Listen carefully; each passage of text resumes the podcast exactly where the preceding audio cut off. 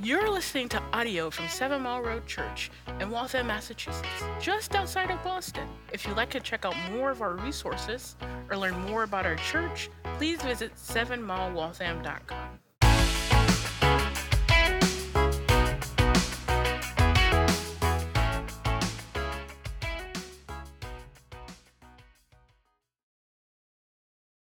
Great questions are powerful, aren't they? A soul stirring question can provoke deep self reflection. Maybe an inspiring question can motivate you to change.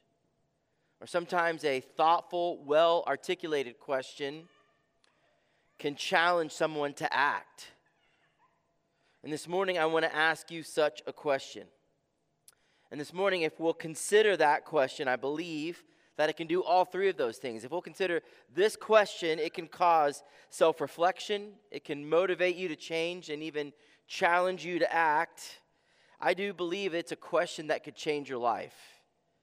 Now, on the surface, it's a question that gets asked again and again throughout our lives. I can promise you right now, it's not a question you've never heard of before. It's actually a question you've heard many times in your life from the first day of school to first dates, uh, college essays ask this question. You'll, you'll get asked this question in job interviews. Even loan applications will ask you this question.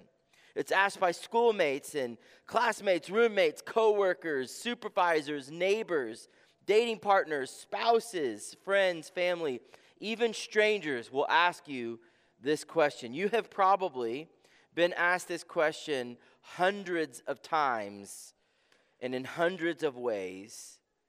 And yet, most of the time, when this question is asked, we actually downplay the significance of this question. But this morning, I want to ask this question and I want us to really consider it.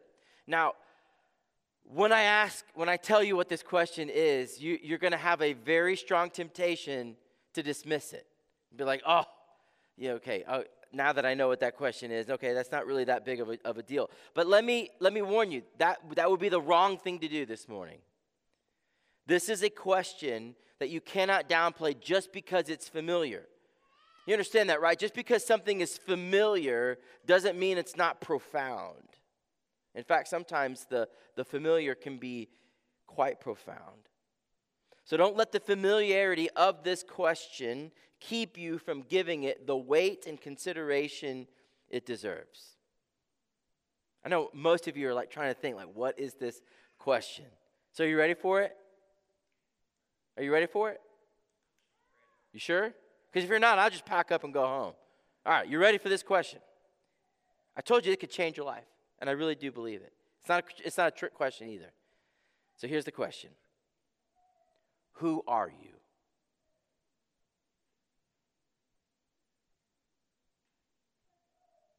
Who are you? Now, some of you dismissed it already. who are you? I know who I am. But do you? Do you know who you are? It is the most distilled way to ask about your identity.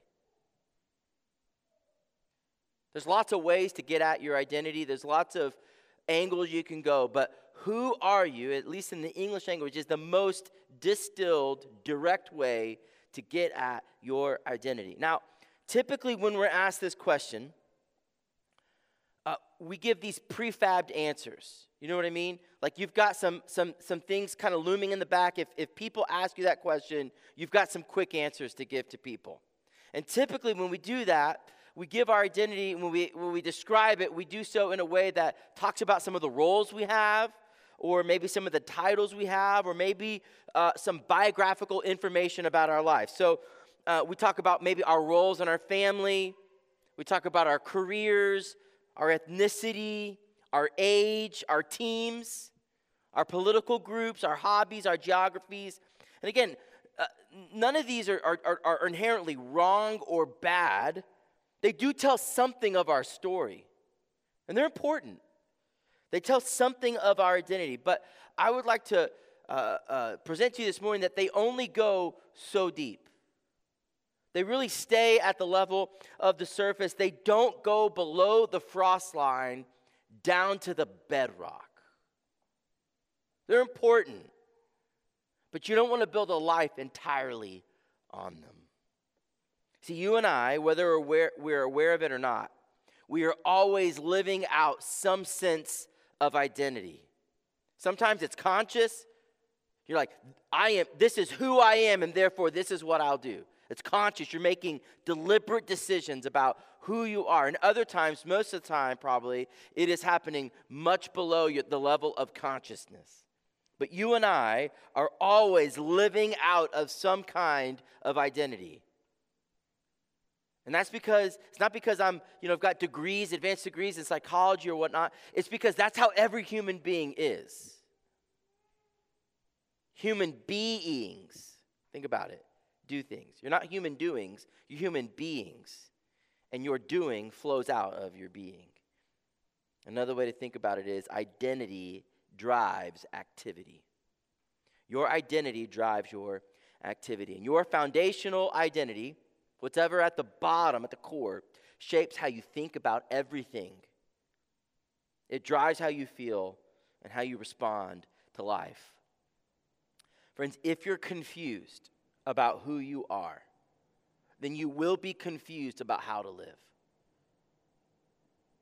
If there is confusion about who you are, there will necessarily be confusion about what you do. Or to state it another way, if you don't know who you are, you will not know how to live.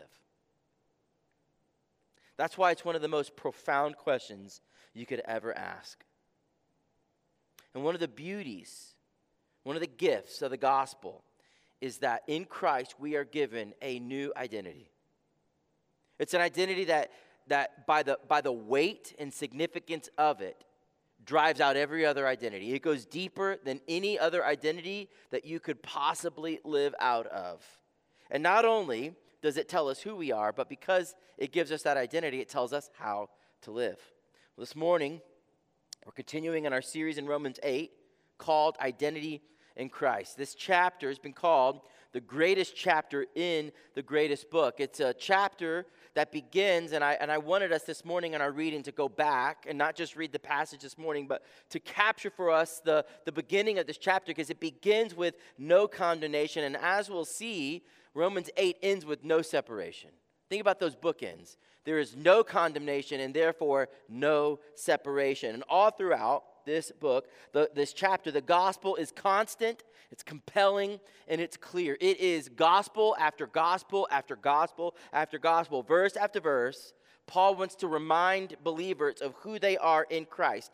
Now, if you were to study this passage grammatically, to look at all of the uh, grammatical constructs that are in this chapter, one thing you're going to find is it's a chapter full of indicatives without any grammatical imperatives. And here's what that means indicatives make statements about truth and fact. They say, This is. It's not a matter of opinion, it's not a matter of, like, what do you think about it? It's just, This is true. Chapter, verse after verse, it's this is what is true. This is what is true. This is what reality is. Imperatives are commands, right? They tell you what to do. So go do this, put this into place, do that. And for 39 verses, Paul's going to say, This is what is true about you. He spends 39 verses saying, This is who you are. The very God of the universe, who has not just the right and responsibility, but the authority and power to speak things into existence, is going to spend 39 verses saying, This is who God says you are. Regardless of, of what anyone else tells you, regardless of how even you feel about it, He is going to tell you, This is who you are. Now, the Bible is certainly full of commands and imperatives. We need to be told, okay, then what do we do? The gospel certainly comes with implications, but in this chapter, before Paul gets into the, the last half of the book, where, where there's a ton of imperatives. He wants you to know who you are so that you can embrace and receive your identity in Christ.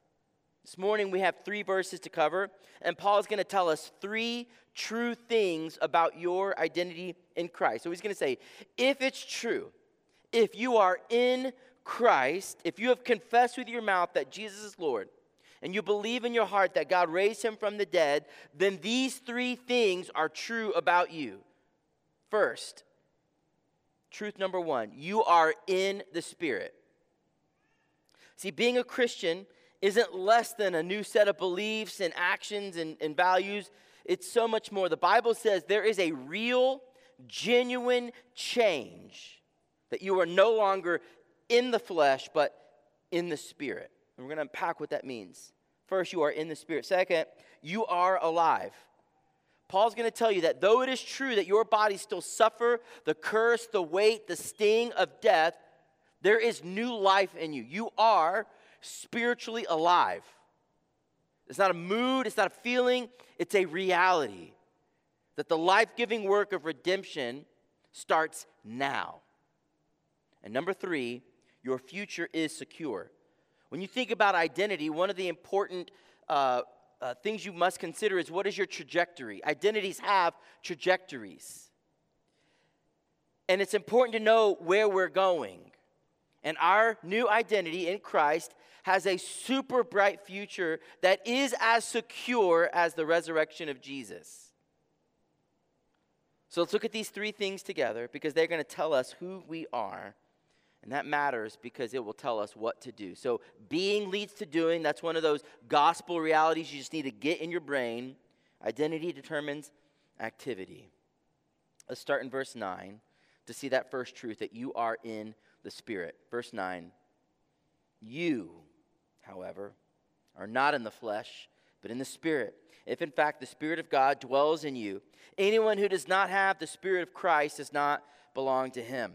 Now, in order for verse 9 to make sense, you need, to, you need the context of what has come before. It's one of my greatest hopes that, that the more you, you come, the more you uh, learn about uh, God's word, you would realize context is important. I will make it a point painstakingly to teach us that you can't just pull verses out of context, that it matters the, the, the setting that they're in. So, uh, in order for verse 9 to make sense, you've got to understand the context of verses 5 to 8, because really, verses 5 to 11 is one kind of complete section. And Paul started in verse uh, 5 to say there really are just two kinds of people in the world. There are those that are in the flesh, I'll put the flesh category over here, and there are those who are in Christ. And they are categorically different. You know, like a Venn diagram where there's like overlap? There, Paul's saying there, there's, there is no Venn diagram here. You, you are either in the flesh over here, or you are in Christ over here. There, there's, no, there's no connection uh, between the two, categorically different. And in verses 5 to 8, he says, Those who are in the flesh, here's what is true about them. If you're in the flesh, you are dead in your sins, you are hostile to God, you're literally an enemy of God. You are held captive in the flesh, and you are unwilling and unable to please God. All of those things are true about those who are in the flesh. And then he says, but, there, but there's this other category being in Christ. And he talked about how now we have peace with God, we have life in the Spirit. And then in verse 9, he says, You, however, you, the first word there should jump off the page. That's identity language. He's saying you. He's assuming, for the sake of his argument, that the people reading this letter are in Christ. They are believers. And he's saying, believer, Christian, you are not this person anymore. You are categorically different. Friends, if you are a Christian, Right above that little word you in your Bible, you could write your name. So that every time you read Romans 8, you see your name. That is talking about you. All of those indicatives, all of those things that, that, that talk about what it means to be in Christ are true of you. Everything that follows here, verses 9 to 11, are true statements about you. And they are true irrespective of how you feel about it. I don't know that we've ever lived at a time, every, every culture and time has its problems and issues. I don't know that we've ever lived at a time where, the, where feelings, like how I feel, has superseded what is true. You'll tell people, like true statements that for thousands of years, however long humans have been alive, you could say those things and people are like, oh, yeah, that's true. But now we live at a time where you go, yeah, but I don't know if I feel like it's true. As if my feelings about reality change reality. So it's important to, to, to really emphasize this that when God says something is true about you, it doesn't mean that your feelings about it aren't important. It just means they don't supersede what is true and they don't invalidate what is true. The mistakes you made this week do not invalidate these truths. The struggles with which you struggle don't threaten them. The doubt you experience doesn't tarnish it. See, the grace that we're going to unpack in verses 9 to 11, they abound below your sin, above your sin, beyond your sin. Where sin is present in your life, grace abounds all the more. So Paul says, You, yes, you, you are not in the flesh. You've been redeemed from that. You've been rescued from that. You've been set free from that. You remember how Paul started the chapter 8, uh, chapter 8, verse 1. In Christ, you are free from eternal condemnation. Verse 2, you've been set free from the damning curse and power of sin. Verse 3, God the Father has executed the penalty for your sin in the crucified flesh of his Son. So, yes, your sin deserved real punishment, but Christ took that on. What's more is Christ in verse 4 lived a perfect life of obedience and then credited that righteousness to your account so that it now has become true of you that you are righteous. And now the Holy Spirit helps us to grow and desire and to walk in that obedience. So now Paul says, Christian, believer, you, yes, you, take hold of your new identity. That is who you are. You are not in the flesh. You are no longer governed by by the sinful human nature. You're not held captive anymore by the master of sin. You are no longer unable and unwilling to please God. Rather, you are now able to please God. You are in the Spirit, and the Spirit of God dwells in you. A new reality has taken place there's been a change of status. You have been transferred from this domain over here, being in the flesh. You have been delivered out of that and now put in this new domain of being in Christ. You were in the realm and dominion of the flesh, but now you are not. You are in the realm, uh, in the dominion of the Spirit. Now, when we talk about being in the Spirit, I don't want you to think I mean like you're in the mood for something. Like you could be in the mood for burgers today, or maybe in the mood for pizza today, or in the mood for whatever. That's not what it means to be in the spirit. It's not a feeling, it's not a mood, it's a real dynamic change. So in college, I did a study abroad program in Italy. I had studied Italian for four semesters. And if you did those four semesters, at the end of that, you, you, you were able now to go do this study abroad program. And so uh, you got to go live in Italy um, for the summer. You lived with a family. You took classes, and there were all these weekend trips. Now, I don't know if you know this, but my last name is Patronella. It's Italian. It doesn't get more Italian than that. My heritage is Italian. I can trace my family's um, origin to a small village in Sicily called Salaparuta. Like my dad's magnum opus was to trace our heritage. It goes back to like the 1600s. That's how far back I know my family's origin. I am Italian. I know the port of call where my great great grandparents immigrated to this country. And that summer, at the like end of this program, I spoke Italian, I dreamed Italian, I ate Italian, I lived and breathed Italian. In fact, one of the greatest compliments was when American tourists would see me out on the streets and would come up to me assuming I was just an Italian citizen there. And I would pretend like that's exactly who I am. And I would tell them I don't speak any English. I don't know where this is. It was awesome. I have never felt more Italian in my life. But you know what? As Italian as I felt, it didn't make me an Italian citizen. Did it? No. I am a citizen of the United States of America. And no matter how Italian I felt, that didn't change. My passport said, citizen of the United States of America. See, feelings do not change my status as a citizen. See, in verse 9, Paul's not describing a feeling, he is telling you that a real, dynamic, true change has taken place. In Christ, you are no longer a citizen of the flesh, you are now a citizen of the kingdom of Jesus Christ. Now he goes on to draw out what that means. He says, Christian, you are in the Spirit, and the Spirit is in you. You are in the Spirit, and the Spirit is in you.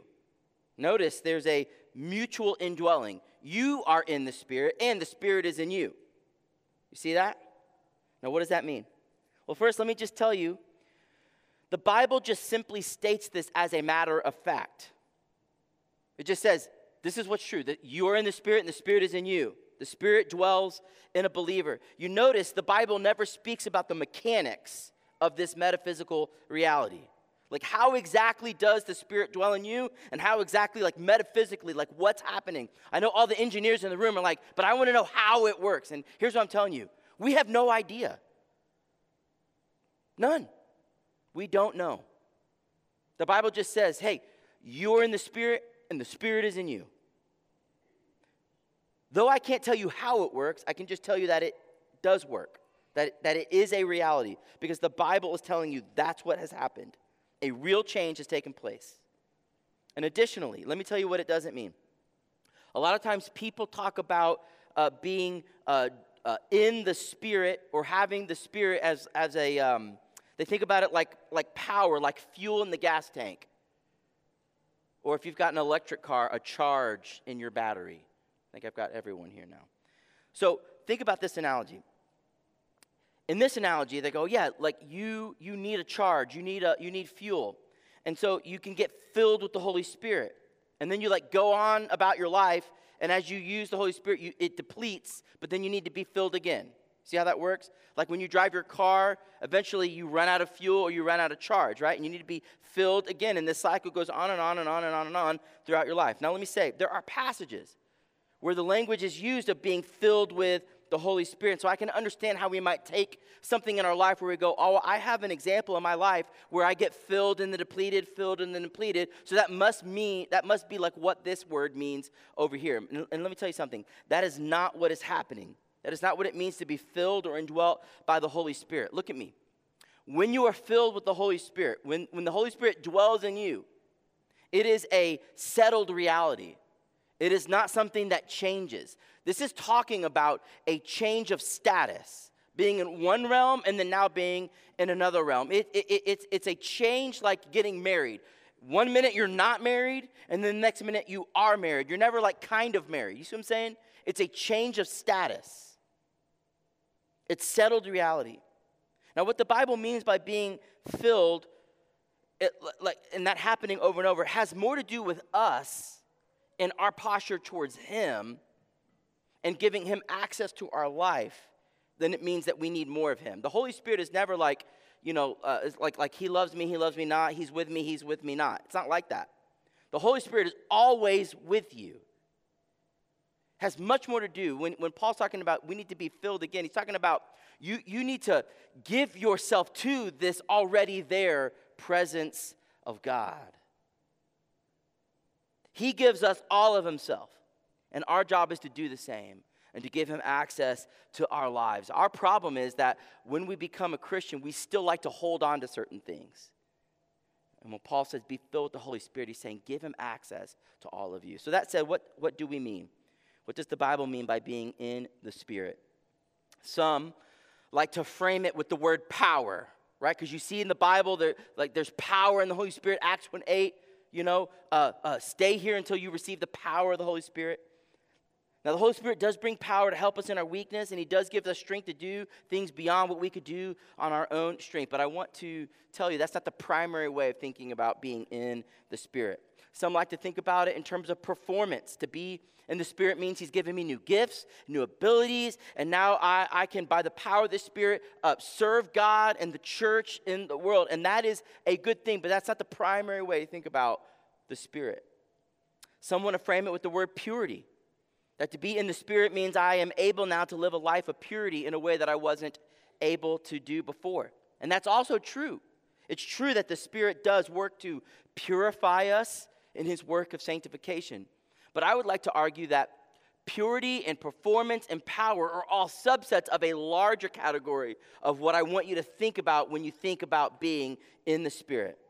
So when you think about being in the Spirit, and the Spirit being in us, don't primarily think of power, performance, or purity. Those are good things, but I want you to think about the primary reality in this word presence. When the, being in the Spirit and the Spirit being in you means that the presence of God is with you. And I think one of the reasons why we don't think about it that way is because we're not really good at thinking about the whole biblical story. Think about uh, the, in, in the garden, when sin enters in, what is fractured? The presence of God. We're, we're, we're exiled out of the presence of God.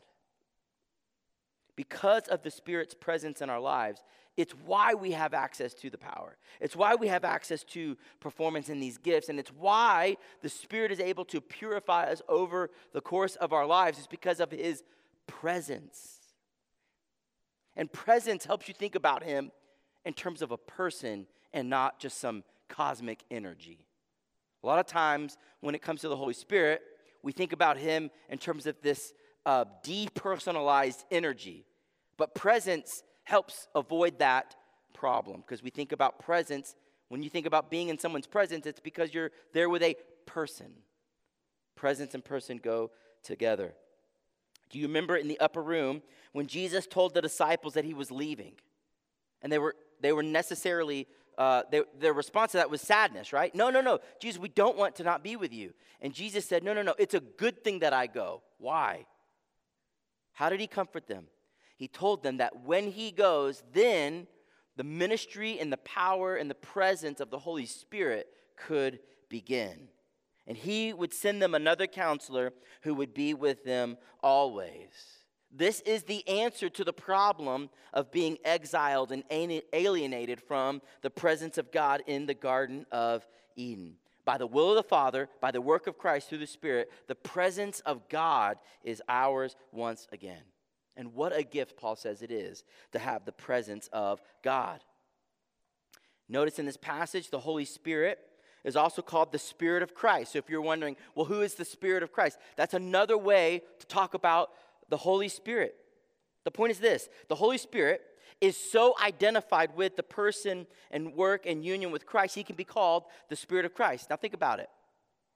It to have the Spirit of, of the Holy Spirit's presence in our life is to have the same Spirit who is intimately involved with every aspect of Jesus' life and ministry. From the incarnation, it was the Spirit who conceived him in the virgin's womb.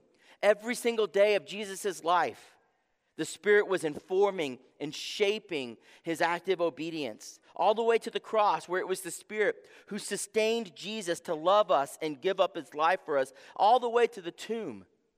When Christ was placed in the tomb, who was it that raised him from the dead? See, this same Spirit that was with Jesus every step of the way is the same Spirit who was given to us.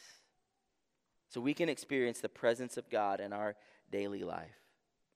So Paul uses this language of union that we are in the Spirit and the Spirit is within us. We are we're joined to Him.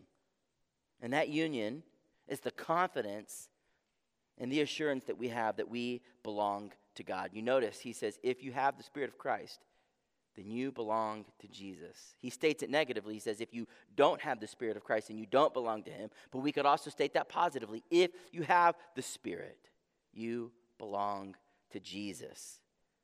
Think about that. This is important. One of the things Christians often struggle with is assurance. How do I know that I belong to Jesus?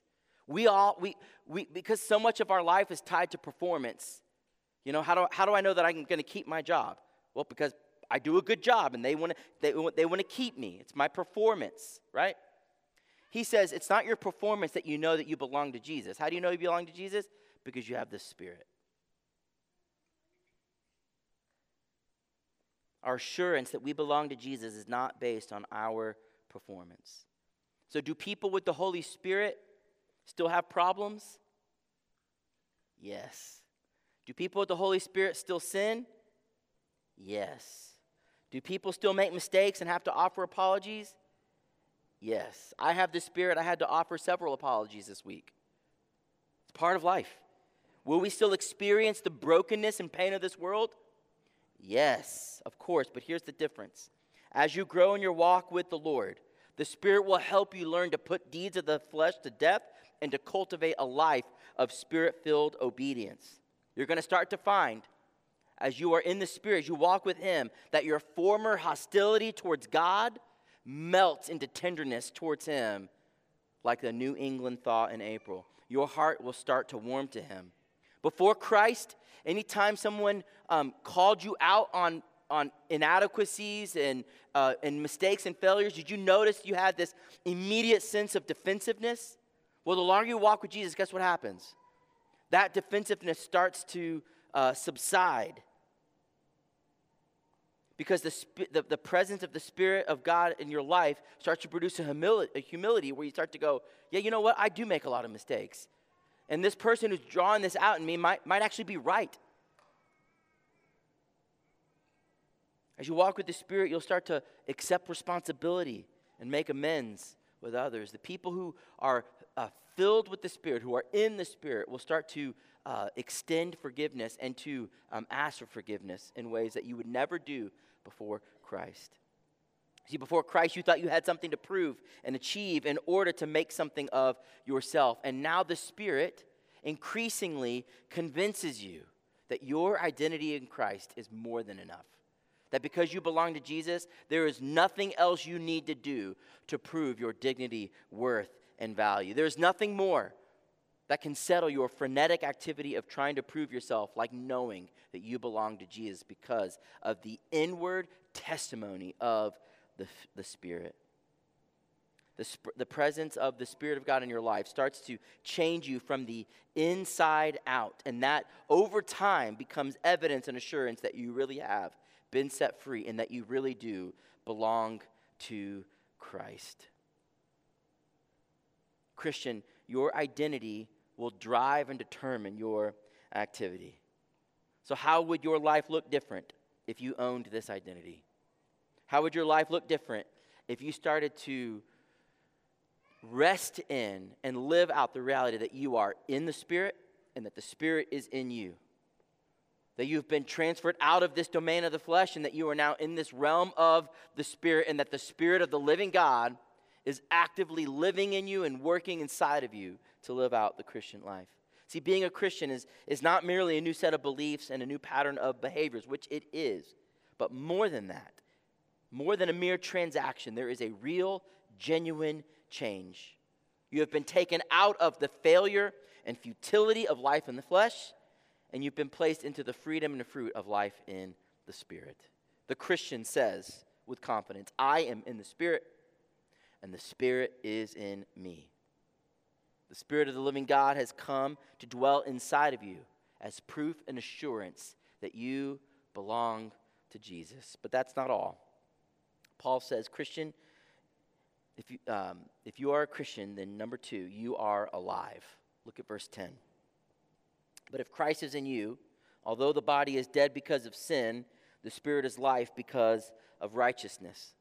Now, in verse 10, Paul tells us another reality that should shape our identity. He says that though your physical bodies are dead because of sin, the Holy Spirit is life because of righteousness. Now, what does that mean? It means that even though we're no longer under the eternal consequences and weight and condemnation of our sin, our bodies still bear the curse and the plague. So he's saying, listen, because sin has already invaded your body, because you were born with, with the curse, you're going to die. That's a reality that you have to come to grips with. There is no escaping physical death. Your days are numbered and you will experience death. Your redemption in Christ has not annulled your mortality. But death, if you're in Christ, does not have the final word on your life. That's the good news. And as we'll see in verse 11, union with Christ and life in the Spirit means that one day our death will be eclipsed by resurrection. And that future grace, what Paul is saying, that because that's your trajectory, that future grace is yours today, and it actually starts to work backward into the present. So, based on the righteousness of Christ, you are made alive in the Spirit. Earlier in, in, in, the previous chapters, Paul's already unpacked what it means to have the righteousness of Christ. So at this point in his letter, he can just say, he can use the word righteousness, one word to sum up all that he's talked about with Christ's righteousness being credited to you. And what he says now is that because of the righteousness of Christ that has justified sinners, the Spirit starts to produce life in you. He gives us life now. See, if you're still in the flesh, your body is dead because of sin. But tragically, your spirit is also dead. But if you're in Christ, though your body is dead, your spirit is alive. That's what he's saying. There is new life growing inside of you. If you're in the flesh, you're physically dead and spiritually dead. If you're in Christ, though your body will die, you are spiritually alive. That's what he's saying. So let's ask this question how, what, how does that identity, how does that reality that you are alive because of the Spirit change your day to day life. See, these aren't abstract truths. This has implications on your life today. Because the Spirit is working life in you, because of His life giving activity, He starts to enliven you. He starts to, uh, like the old school saints would say, quicken you. He exhorts you, encourages you, and enlivened you. You have that ministry of the Spirit inside of you. So, what does that look like? Well, it means there should be conviction of sin. See, some people think that being a Christian, walking with Christ, means less sin. No, it just means there's still the same amount of sin, but now there's more awareness of it. And hopefully, yes, you're putting it to death, but as the Spirit works in your life, you start to see more realities. You start to not see just your sin in terms of these surface level things, not just that I get angry, but now you start to attack why do I get angry? The Spirit starts to convict you. How is this life? How is conviction of sin life? Because you hear that and you go, well, that sounds terrible. I don't want to know about my sin. I'd like to just pretend like it's not there. Well, the reason it's life is because sin results in death. You want to get it out, right? If there's mold in your house and you just let it go, you will get sick and sick and sick. More sick, not less sick. You need to get the mold out of the house. The, the, the Holy Spirit reveals, knocks down walls, open things up to reveal you've got mold growing in there. So it follows by pure logic then. If you want to live, you should get rid of the things that lead to death. Right? It's just like basic logic. If sin leads to death and you want to live, get rid of the sin. Sin will kill you. The longer you live with the Spirit, there should be more, not less, conviction of sin. You start to see sin for the death and poison that it is. You don't just merely avoid sin because you don't like the consequences. You avoid sin because you don't want that rot in your life. You don't want to displease the Lord. What else does it look like to have life in the Spirit? Well, you start to desire the things of the Spirit. You'll start to see an increasing desire for things of the Lord. So at the beginning of your walk with Christ, it might start with just simple obedience. You go, okay, I don't really want to live like this, but the Bible is telling me to do this, and so I'm just going to obey. I don't, you, you know, and you, and you have this wrestle. But as you grow, as you grow, there should become genuine desires where you actually want the things of the Lord. Eventually, simple obedience changes and becomes genuine desire because God desires to change you from the inside out. So, what will that look like? Well, you'll have an increasing desire for fellowship with God in prayer and in His Word. As you grow in your relationship, the Spirit is going to cultivate, this desire to go, I want to spend time with the Lord. I want to talk to Him. I want to see what He has to say about my life in the Word. I want to saturate myself in it. Life in the Spirit leads you to desire to be with God's people, like what we're doing right now. You don't simply go to church out of duty, but life in the Spirit means you go to church to be with God's people out of delight. You delight, you long to be with God's people. Life in the Spirit will lead you to tell others God's story. See, as his, as his life is producing, as his spirit is producing life in you, you'll want to tell others about the life you have found. Like when we find a good restaurant, we want others. Man, I want, I want other people to enjoy these tastes, these foods, these, these textures. And so you tell people about it. Hey, have you heard about this restaurant? It's so good. You got to go. What's happening? Genuine delight is, is, is, it can't be contained in the heart, and so it flows out from the mouth. Life in the Spirit means you, you can't contain it anymore, and you want to tell others about the life you found. Life in the Spirit means an increasing desire to put sin to death and cultivate practices of holiness. It means you'll look for opportunities to serve others. Why? Because you're being, you're being uh, transformed into the image of Christ, who was a servant he came not to be served, but to serve and give his life as a ransom for many. So if you're going to become more and more like Jesus, you know what you're going to find? You want to serve others. Again, not out of duty, but out of delight. It's my joy to serve. Life in the Spirit means you'll be magnetized towards the Lord. You'll be drawn to Him and the things that increase and optimize that magnetism, as opposed to things that detract from that magnetism on my uh, tool bag, I have a set of bits. You know what bits are? They go that, that help you drive screws and fasteners, right? That's what they do. Okay. Um, I, on my bag, I have uh, these things. To, they're called bit railers, and they have bits easily accessible, and uh, you, so that you can easily grab one and throw them on a, a driver. Okay. And uh, one of the bit rails I have, yeah, it's very good. Um, uh, and on this bit rail, uh, I have a mechanism that can do two things um, it can magnetize a bit and it can demagnetize a bit.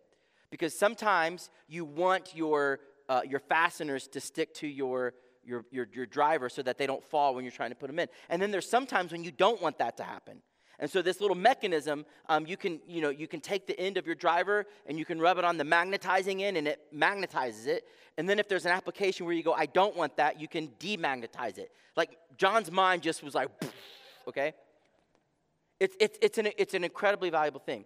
Life in the Spirit means you, you start to do things that magnetize your relationship towards God instead of the things that demagnetize your walk with the Lord. You see that? You go, I want to be around the things that will magnetize me to Him as opposed to the things that demagnetize me towards Him. That's what life in the Spirit will do. Cultivate things in your life that draw you to Him instead of things that repel you to Him. Friends, if you are in Christ, you are in the Spirit. A real dynamic change, a transfer has taken place. And now that Spirit is at work in you, enlivening you to the things of God, cultivating real, genuine change to the point where it could be said, You are alive. You are alive. Finally, you're in Christ, your future is secure. If the Spirit, verse 11, of Him who raised Jesus from the dead dwells in you, He who raised Christ Jesus from the dead will also give life to your mortal bodies through His Spirit who dwells in you. This is just one of those uh, marvelous verses in the Bible where you see uh, the full Trinity on display. You see the, the trifold activity of a triune God. There's this interplay of the work between the Father, the Son, and the Holy Spirit. God is one in his being and his essence. There is one God who has eternally existed as three persons the Father, Son, and Holy Spirit. They're equal in power and glory, and yet in their personalities, they are distinct. They're unified in their love and purpose. And here we see their inseparable activity in the life of a Christian. Where the what the Father has planned from all eternity, the Son accomplished on the cross in time, and the Holy Spirit applies that work of redemption and the life of believers today. Have you ever wondered how can what Christ did on the cross 2,000 years ago work its way from the past into the present? You know how it happens? The power of the Holy Spirit. Verse 11 says that God the Father who raised Jesus from the dead through the Spirit is the same God who, when you die, will raise your mortal body from death to life. Think about this. Don't miss this. If you're wondering, well, how can I know that after I die, on that day, that the Lord will raise me from the dead? Paul says, as sure as God the Father has raised Christ from the dead, you can be sure of your resurrection from the dead. That's why Paul would say in, in 1 Corinthians that the hinge belief of Christianity is belief in the resurrection of Jesus. It's a non negotiable. If you do not believe that Christ was raised from the dead 2,000 years ago, then Christianity immediately is unplugged. All the power you get from Christian, it's, it's completely gone. It, it, is, it is the thing, it is the belief that Christians have held on to. That's why anytime I'm talking with a non, uh, it's the thing I go back to. I don't want to talk about all these other implications. I want to talk about was Jesus raised from the dead? It's the hinge of history. And Paul says, if you believe in that, with the same guarantee that, that fa- the God the Father raised Christ the Son from the dead, you can be assured of your future resurrection. You are in Christ, Christ is in you. You are in the Spirit, and the Spirit is in you. And what that means is, is what is true of Christ will become true of you. It is true that Christ was raised from the dead, and your union with him means that there's coming a day when you will be raised from the dead. Listen to how Pastor Ray Ortlund summarizes these verses. He says, We're no longer imprisoned within our own narrow potential, but are now owned and cared for and enveloped with an all providing, all forgiving, all restoring love of God. Our ultimate destiny is now determined by the transforming power of the Spirit, not the self defeating failures of the flesh. See, these few verses have been unpacking our identity in past, present, and future terms. And what he's saying is the incapacity of our flesh has been dealt with the moment we were transferred out of, dom- uh, uh, the dominion of the flesh and immediately changed when we were brought into the dominion of the life giving realm of the Spirit. He's saying it's done, it's complete, it's finished. That's why he speaks about that in terms of past tense. It's done. And now the ministry of the Spirit is present tense. There, we are in the life giving realm of the Spirit who is progressively making us more and more alive. And then he also talks about this future reality of being, cha- uh, of being uh, resurrected in the Lord. One day, our bodies will be sown into death. And then one day, Christ will come again, and our bodies will be raised in resurrection life. Friends, God's love and work of redemption will not come up short. And when all is said and done, we will experience the glory of resurrection. Listen to what Paul says in 1 Corinthians 15. He says, For the trumpet will sound, that's Christ coming back. The dead will be raised, imperishable, and we shall all be changed.